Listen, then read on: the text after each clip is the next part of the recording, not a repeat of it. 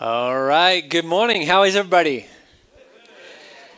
I think that's the toughest looking dove I've ever seen. Um, I've been thinking that the last week or two. uh, well, good morning. My name is Harley Rathel. I am the uh, campus pastor here. I'm going to move this cable so I don't trip on it in the middle of speaking this morning. But glad to be here with you. We're about to dive into God's Word together this morning. But before we do that, I just wanted to welcome you here again, and especially wanted to just make mention if you're new or new ish, to let you know that today we have a thing called Starting Point.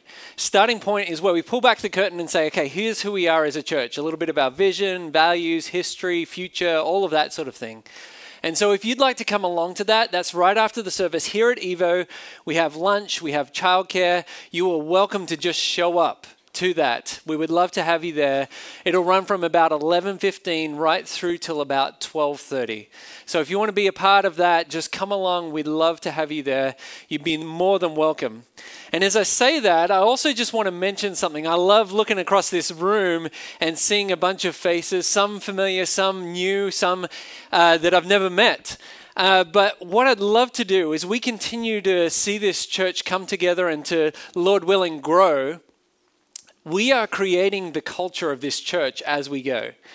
And I'd love for us to be a church of welcome. And so, any of you, whether you're new or whether you've been here a long time, just a quick reminder something that I said months and months ago, but I feel like I need to say again is I want for all of you to see yourselves as being on the welcome team of this church. If you see somebody you don't know, don't feel bad about introducing yourself. If you see somebody walking in and they're trying to find a seat, just if you don't mind helping them and saying, hey, yeah, we've got room down here and scooting in, like those sort of things are the things that I want for us to be known as a church. I don't want somebody to be able to walk in, just sit here, and then walk back out without feeling engaged and loved. And not just loved by us, but loved by God in that process, right? That's the hope. That's the prayer. So, would you just think about that as you come and as you gather? It's not just about coming and consuming, it's coming to contribute and to be a part of God's love in this community. All right, that was the unprepared sermon. Um, let's pray and let's uh, open God's word together. Would you do that with me? I'm just going to ask you to bow your heads, close your eyes, so that we can focus our thoughts on God. God, we do want to focus our thoughts on you. In the midst of busyness, and we say this often, but it's true, distraction as well. God, our prayer is that you would speak today, that you would speak through your word, that you would speak by your Holy Spirit, and that you'd even speak through me. Guide my mind and my tongue. Guide us all as we look at your word together. We thank you that you're here amongst us. Amen. Being misunderstood can be frustrating or even dangerous. It's just an unpleasant experience to be misunderstood. And I want to ask you a question, and that is to say, have you ever thought about the, th- the fact that God, and I don't know what you think about God, but that God is often misunderstood. If I were to ask you for some examples of being misunderstood, I think you could probably quickly share some of those because we all have them. We all have moments. And as an Australian living in a foreign country, I have plenty of those. I can think of story after story where I have been misunderstood. You know, even just getting or trying to get a cup of water can be a frustrating and misunderstood type experience. I remember one time in particular, I was uh, on my way to a soccer game in San Antonio with a friend of mine who was visiting from Scotland. And this friend had a thick Scottish accent. I had my Australian accent. And the two of us were in San Antonio and we decided to stop at a Chick fil A to get a meal before the game. And as we went in there, it was kind of like a bad joke was being set up, right? Like we went in, we, uh, we went, and my friend Colin is there from Scotland and he's ordering the food. And he's ordering his food, and at the end of that, everything's going okay. He says, And can I have a cup of water, please? And the guy behind the counter just looked at him like he'd like just spoken total gibberish. Like you could see the look of complete confusion on his face. And so I'm just kind of smiling, watching. And, uh, and so my friend tries again. You know, he can have a cup of water, and this guy looks at him again like, I have no idea what you're saying. So Colin turns to me, at which point I just throw up my hands and laugh because I'm like, I don't think I'm going to do any better here. Like, we're, we're, we're two foreigners in this, in this place. And that's funny. Like, being misunderstood can be funny, but it can be frustrating. And really, uh, like I said earlier, it can even be dangerous. Like, think about this if you're misunderstood at a four way stop, that can be dangerous. Or what if the air traffic controller is misunderstood? Like, that's dangerous. And I bring up all this stuff about misunderstanding because we're here in the second week of a six week series where we're talking about something, or rather, someone who is often misunderstood. And that is the Holy Spirit. Last week, as we started this series, we talked. Uh, Chuck talked to us about the mysterious truth of who the Holy Spirit is. That He is God, fully God, and that God is mysteriously three in one, right? Father, Son, and Holy Spirit. And there's a lot of mystery that surrounds that. But what we find is that when we start talking about the Holy Spirit in particular, we're somewhat comfortable with the concept that God may be Father or that He may be the Son, Jesus. But when we start talking about the Holy Spirit, people don't really want to go there because the Holy Spirit seems strange or maybe even spooky. If you're familiar with the song from the movie Encanto that says, We don't talk about Bruno, it feels a little bit like that with the Holy Spirit. That's a song where they're singing about this uncle that nobody talks away. He's locked away. Nobody talks about him. And I think that actually transposes to often how we feel about the Holy Spirit. We don't talk about the Holy Spirit because we don't know how to deal with that. And all of that happens because of a misunderstanding of who, who the Holy Spirit is. Others see the Holy Spirit as some sort of mystical force that can give them their next spiritual high. Their quest is for the next emotional experience where they can find and get the right formula to experience the Holy Spirit and what He does. And don't get me wrong, the Holy Spirit can actually absolutely stir our heart and our emotions. But if we start to look for emotions and experience, we can desire the emotions and the experience more than the giver, the God of those emotions and experience. And again, that happens because of a misunderstanding of who the Holy Spirit is. There's a man who studied Christianity and, and theology his whole life, and he said this statement, and I'm going to borrow it. The average Christian, deep down, is in a complete fog as to the work, what work the Holy Spirit does. What he's stating is what we've been saying here, and that is that the Holy Spirit is misunderstood, but that doesn't need to be the case. Equipped with God's Word, and equipped with His Holy Spirit illuminating this word, a Christian can drill down into some concrete truths and, and cling to those and know what they believe about the Holy Spirit in this lifetime, you may be thinking, okay, in this lifetime, will I ever completely know and understand who the Holy Spirit is? And the answer is no, but we can clear up some misconceptions and misunderstandings. And as we do that, we can open ourselves up in a good and right way to the Holy Spirit, to His work and to His power. And I use those two words, work and power, because the Holy Spirit is powerful and he does a significant work in us personally and in his church.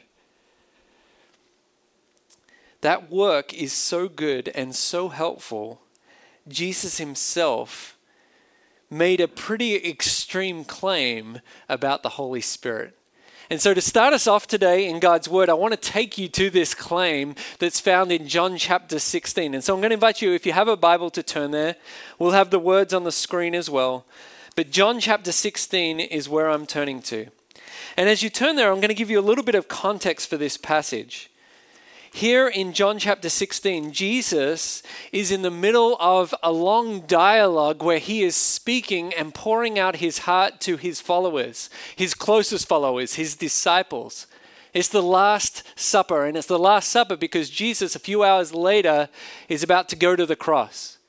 And how, what we have recorded here is beautiful. It's Jesus just pouring out his heart to these disciples. And what we read is part of this. We're going to read verse 5 through to verse five, 8 of chapter 16 of the book of John. And it says this But now, I, Jesus, am going to him who sent me. That's God the Father. And he goes on, And none of you asks me, Where are you going? But because I have said these things to you, sorrow has filled your heart. Nevertheless, I tell you the truth, it is to your advantage that I go away. For if I do not go, the Helper will not come to you. But if I go, I will send him to you. And when he comes, he will convict the world concerning sin and righteousness and judgment. As we read this portion of what Jesus is saying, he starts in this section by acknowledging the sadness of this moment. I want you to just think with me what these disciples are feeling. These disciples have spent the last few years right there with Jesus. And Jesus isn't just some nice prophet or good guy. No, this is God in human form, right there. They can tap him on the shoulder, they can ask him a question. And so when he says to them, hey, I'm going, they're sad because that experience is about to change. They're not going to have Jesus right there with them anymore. And they're probably confused too because they're like, hey, aren't you the Messiah? Aren't you God's son? Aren't you here to redeem us from the Roman Empire and make this big political move? They don't understand Jesus' greater purpose than that. And Jesus goes on as he's talking to them and he makes a claim. And remember, this is God's son, he cannot lie. And what he claims is in verse 7 that it is to their advantage that he goes away. As we read this, we should feel like they probably did, where we're like, wait, what? Advantage? Like, wouldn't it be nice to have God incarnate right there where you can tap him on the shoulder? And he goes on and says after that, For if I do not go away, the helper, capitalized H, will not come to you. But if I go, I will send him to you. Why, in Jesus' mind, is it better that he leaves? The answer is right there in that sentence so that he can send the helper. Capitalized H, helper. By the way, the Bible in English struggles to translate that word because it means a lot. We talked about this a little last week. It also means advocate or counselor. It means comforter, intercessor, one who encourages. All of that is bundled into this word. And just for the sake of overstating it, this name helper is one and the same as the Holy Spirit. He's speaking specifically about the Holy Spirit who is going to come. That is clarified in another part of John here.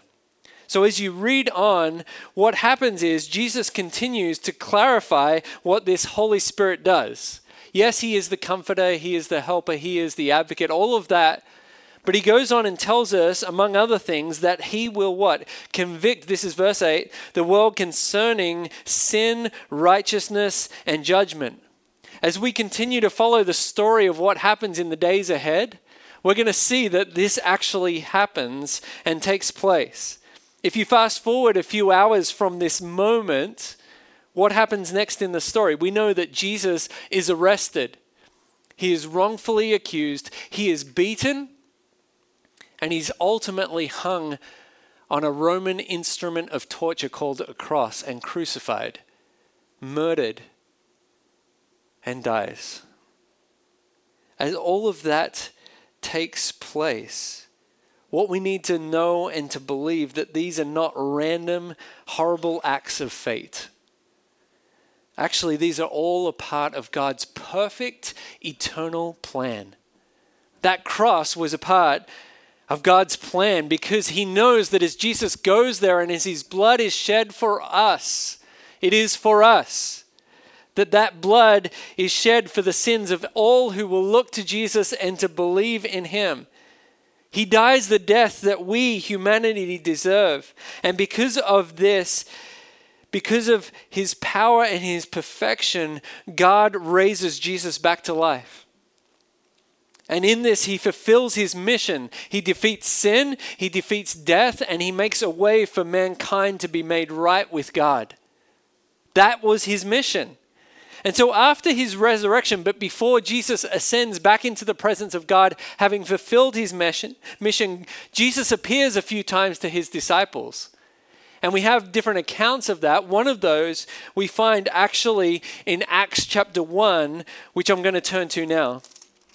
In Acts chapter 1, verse 8, Jesus is there speaking with his followers one more time.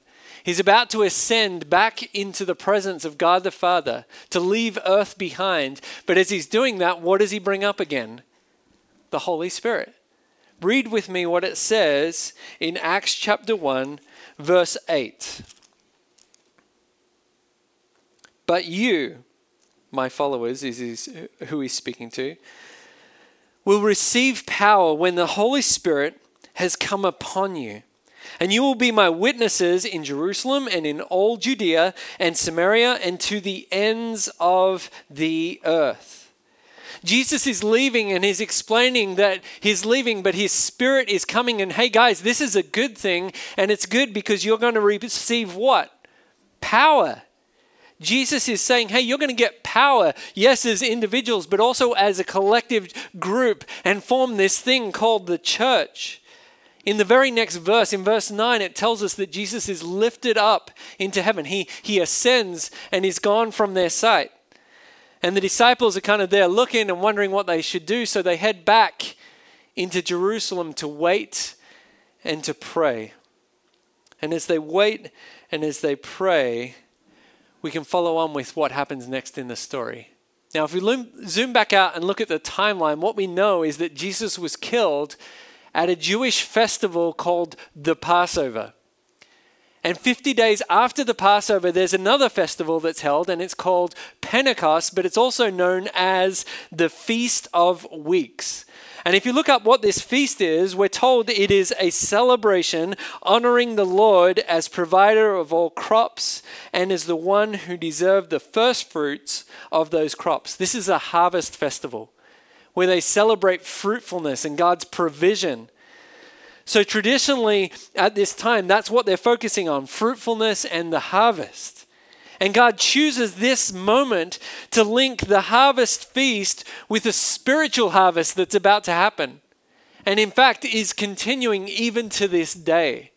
Read on with me what it says in Acts chapter 2, verse 1 it tells us about the Holy Spirit finally showing up. All this anticipation is built through John and then into Acts. And it tells us here in verse 1 when the day of Pentecost arrived, they were all together in one place. And suddenly there came from heaven the sound of a mighty rushing wind, and it filled the entire house where they were sitting. And divided tongues as of fire appeared to them and rested on each one of them. And they were filled with the Holy Spirit and began to speak in other tongues as the Spirit gave them utterance. God's Spirit is sometimes pictured as a dove or sometimes pictured as water being poured out. But here in this text in particular, we have the image of wind and of fire. This wind and this fire is about to spread like Jesus foretold it would. This is the pouring out of God's Spirit that's been prophesied for hundreds of years, but it's a new thing that God is doing. Because Jesus' death, resurrection, and ascension has led to the release of the Holy Spirit in a new way. Now, if you have a church or some sort of theological background, you may be like, okay, hold on for a second. God is unchanging. And you're talking about the Holy Spirit engaging mankind in a new way. Is that possible if God is unchanging? Well, yes, God is unchanging. The Bible teaches that.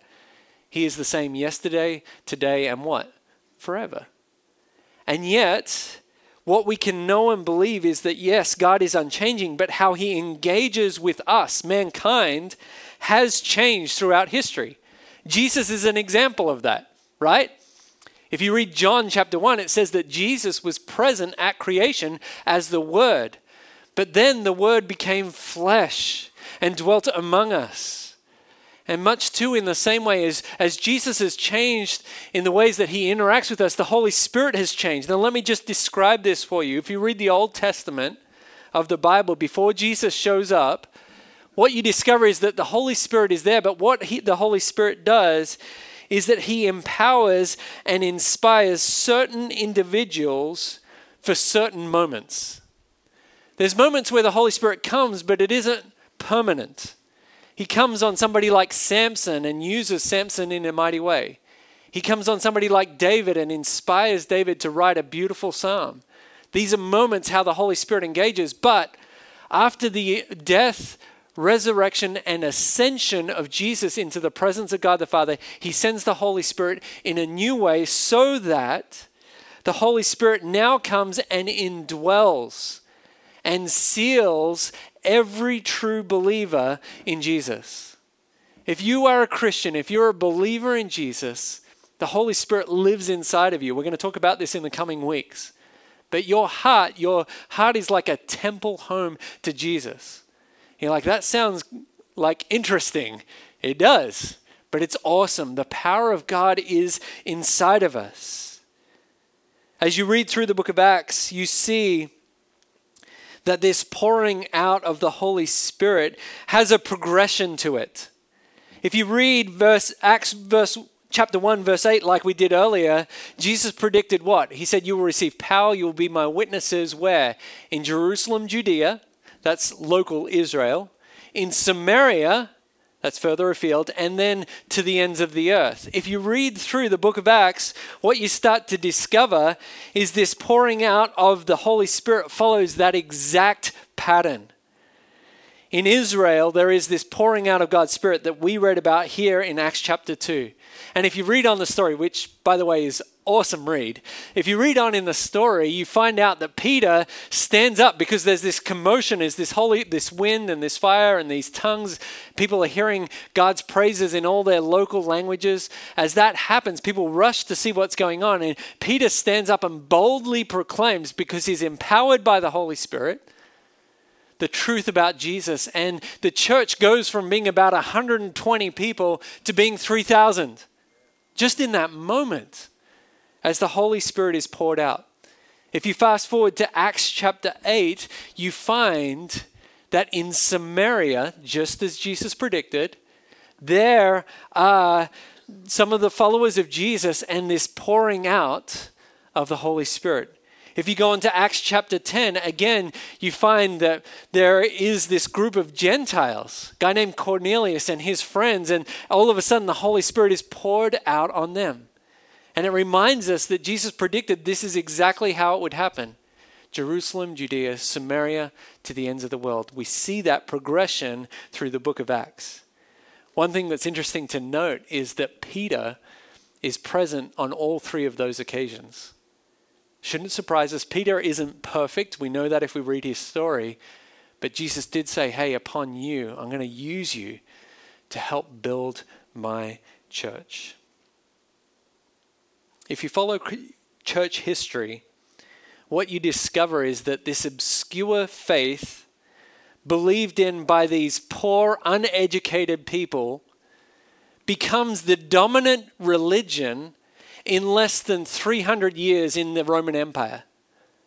How does that happen? We should ask that question. How does it go from obscurity to being the dominant religion? It's not their programming, it's not their budgeting, it's not any of that stuff. I think the only plausible answer is because of the empowering work of the Holy Spirit.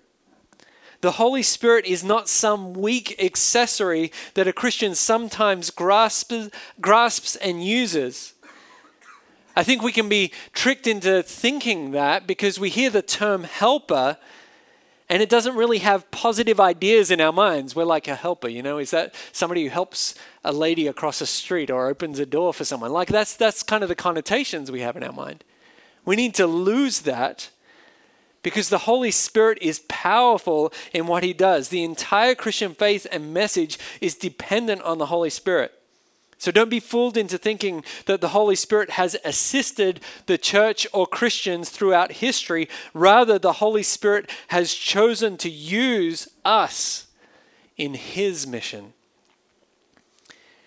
I want you to listen to a quote that really made me think about the, how essential the Holy Spirit is. This is one of those, those quotes that I read and I was like, had to think on for a moment. J.I. Packer says this Many Christians have really no idea what difference it would make if there were no Holy Spirit in the world. Were it not for the work of the Holy Spirit, there would be no gospel, no faith, no church, and no Christianity in the world at all. As I think on that, I don't think he's overstating thing. Our faith today is 100% dependent on the Holy Spirit. The Holy Spirit has empowered believers, empowered the church, and transformed history, and his transforming work continues today. From this initial pouring out of God's Spirit in the book of Acts, every believer has been indwelt by the Holy Spirit. And like I said, we're going to talk about that more, but I can't help but talk about this a little bit. If you go to Romans chapter 8, it talks about it right there. Verse 9 says this You, speaking to Christians, however, have not a spirit, sorry, have not in the flesh, but in the spirit. In fact, the Spirit of God dwells in you. Anyone who does not have the Spirit of Christ does not belong to Him. Usually, I will wait till the end of the message to say, hey, if you're maybe exploring faith, would you like to believe? But right here, right now, at this moment, I feel like this is the appropriate time to say, Does God's Spirit dwell inside of you?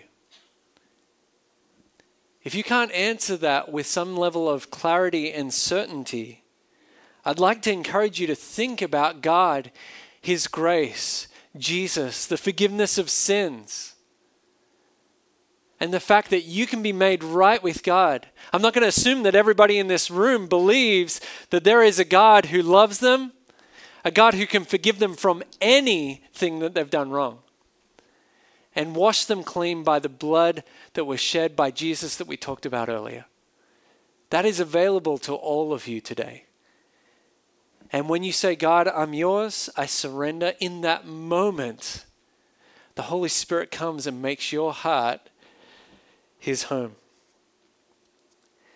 My hope is that our minds are clearer and becoming clearer on who the Holy Spirit is, how he came, what he does, all of those sort of things. And in the coming weeks, I hope that that progression would continue.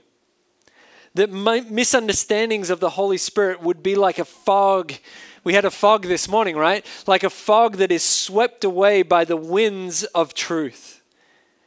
Misunderstandings can go by typically two means. One is to elevate that which is true, to say, hey guys, don't be misunderstanding because this is what is true. You draw a circle around what is true.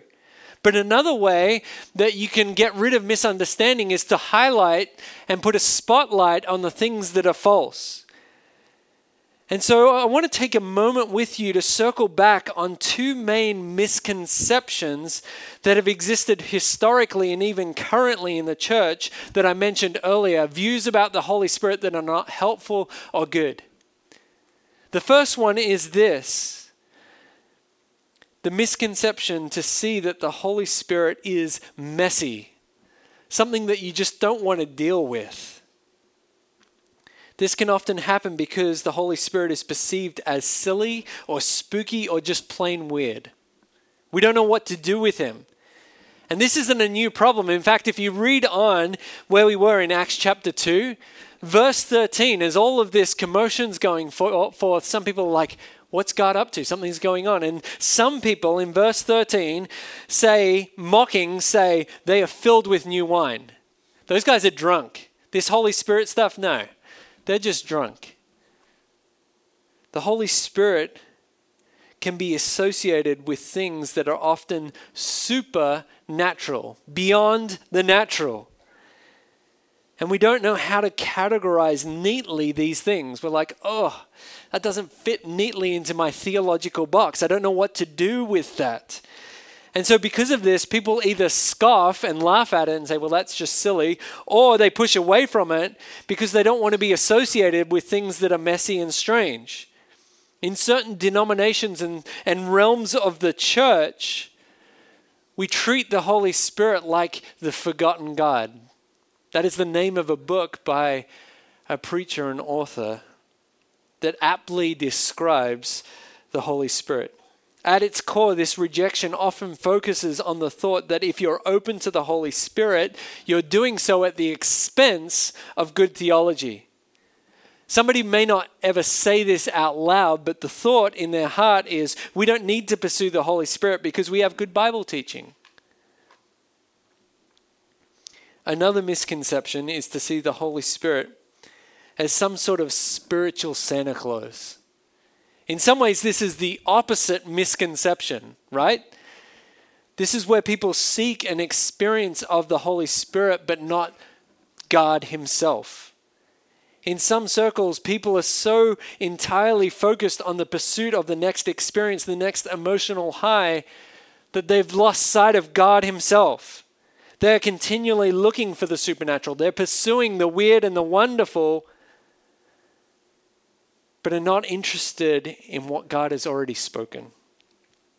At its core, this pursuit often focuses on the thought that an experience from the Holy Spirit mustn't be constrained by anything, including doctrine and theology. We want to peg these two positions against each other, and you have to choose a camp. Which one are you in? But that's not helpful. It's not an either or situation. Both of these are misunderstandings of the Holy Spirit. And one of my favorite authors actually clarifies that we need both of these postures in a way. We need an openness to the Spirit, but also an anchoring in right truths and beliefs. Listen to what Timothy Keller says. He says, We are not called to choose between a Christian life based on truth and doctrine or a life filled with, holy, with spiritual power and experience. They go together. I was not being called to leave behind my theology and launch out to look for something more for experience. Rather, I was meant to ask the Holy Spirit to help me experience my theology. Isn't that good? That's the right God honoring posture. A Christian should be 100% grounded in God's word and truth, and 100% at the same time open to the Holy Spirit's power and working in their lives. And so the question on the minds of every Christian in this room this morning should be okay, if that's true, how do we do that? Because I think there's a, there's a problem here. There is a potential that we could just sit here this morning and think of this as like, you know, a theology class where we just talk about who the Holy Spirit is and what He does and never bring it down to an application level. But we absolutely need to examine these truths in light of who we are and what God's calling us to today. So, how do we do that? How do we ground ourselves in God's Word and live with an openness to a, the Holy Spirit? Well, if you've grown up in a Christian environment from a young age, you may have heard the old saying, read your Bible and pray every day. There's even songs about that. Read your Bible and pray every day. Is that a song we grew up with in America? I don't know. I should have checked that with my wife. But that's something that you grow up with. You grow up with this thought of read your Bible and pray every day, as these are the habits that we should have. And you know what? There's actually some good truth in that. Like, Sometimes we're like, oh, that sounds like legalism, but there's some good things in that. If we want to be grounded in God's word, we have to ingest it, we have to feed on it daily. If you want to be grounded in it, you have to know it.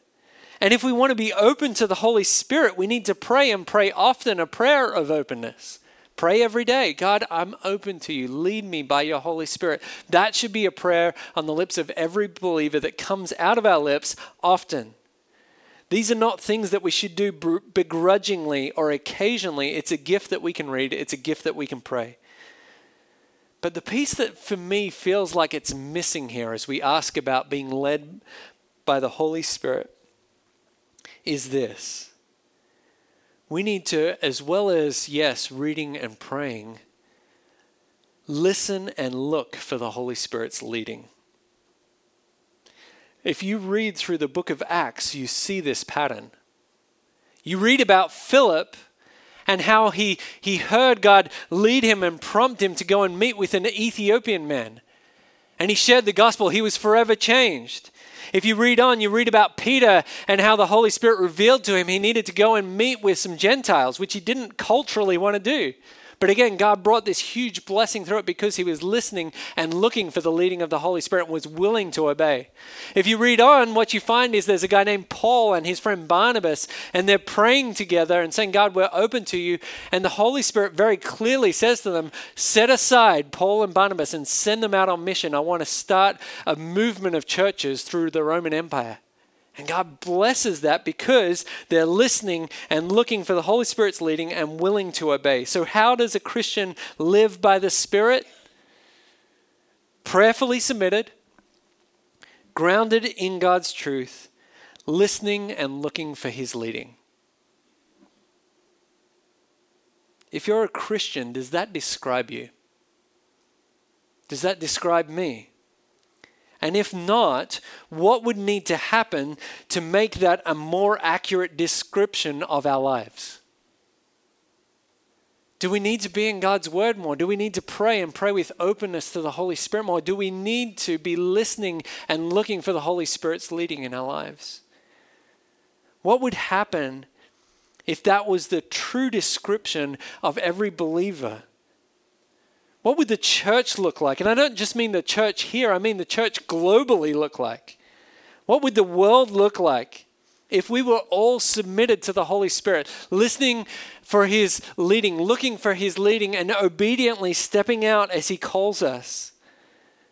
The church and every person in it needs to be submitted to the Holy Spirit because we need His power desperately. I want to read for you one more quote written by a man in 1950. And he speaks specifically to the church at that moment, but I think what he says is on point for the church here 73 years later. Listen to what he says. I think there can be no doubt that the need above all other needs in the church of God at this moment is the power of the Holy Spirit. More education, better organization, finer equipment, and more advanced methods are all unavailing, as in they don't work.